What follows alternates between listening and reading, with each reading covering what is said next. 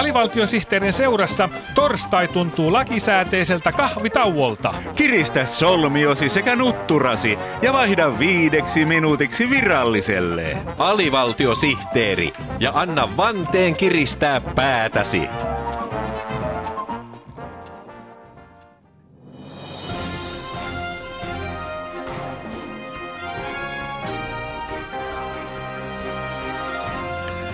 Juuri saamamme tiedon mukaan saamme juuri AVSTTn uutisten juuri saamia tietoja. Aiheitamme tänään ovat muun muassa MOT-ohjelma tähtää nimenmuutoksella kansainvälisille markkinoille. Mot of Finland jatkaa peräänantamattomalla linjalla.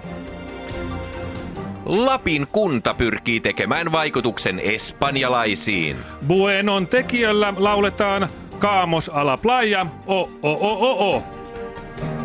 Makedonia uudisti kansallislaulunsa.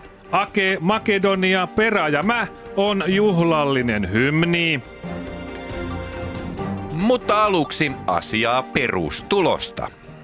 Yksi hallituksen hienoista ideoista byrokratian vähentämiseksi ja hallinnon virtaviivaistamiseksi on perustulojärjestelmä.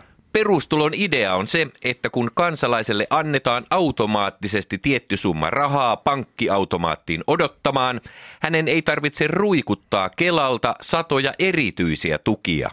Viime viikolla hallitus pääsi sopuun perustulokokeilusta, jolla testataan, miten perustulo vaikuttaa ihmisten työmotivaatioon. Mutta perustulo ei ole ainoa sosiaaliturvan uudistus, jota hallitus aikoo kokeilla.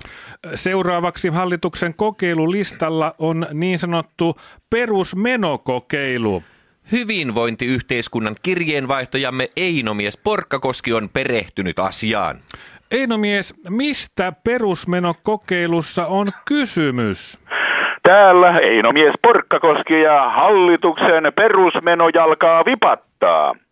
Nimittäin, kaikkihan tietävät, että ihmiset käyvät töissä saadakseen laskut maksettua. Pahus, hyvä että muistutit. Parrana jo koneeni 17 osamaksu erä olisi pitänyt maksaa jo vuonna 1989. Niinpä työministeriössä on laskettu, että jos jokaiselta kansalaiselta otetaan joka kuukausi tililtä pois niin sanottu perusmeno, niin hänen työintonsa kasvaa roimasti. Ja suomalaisten tuottavuus kasvaa kohisten. Kyllä kasvaa. Perusmenon ideaan kuuluu se, että se on täysin vastikkeetonta rahaa, eli valtion ei tarvitse korvata ottamaansa rahasummaa kansalaiselle millään palvelulla tai hyödykkeellä. Hienoa, että rahoista pääsee yhä helpommin eroon. Kuinka pian voimme odottaa perusmenokokeilun toteutuvan?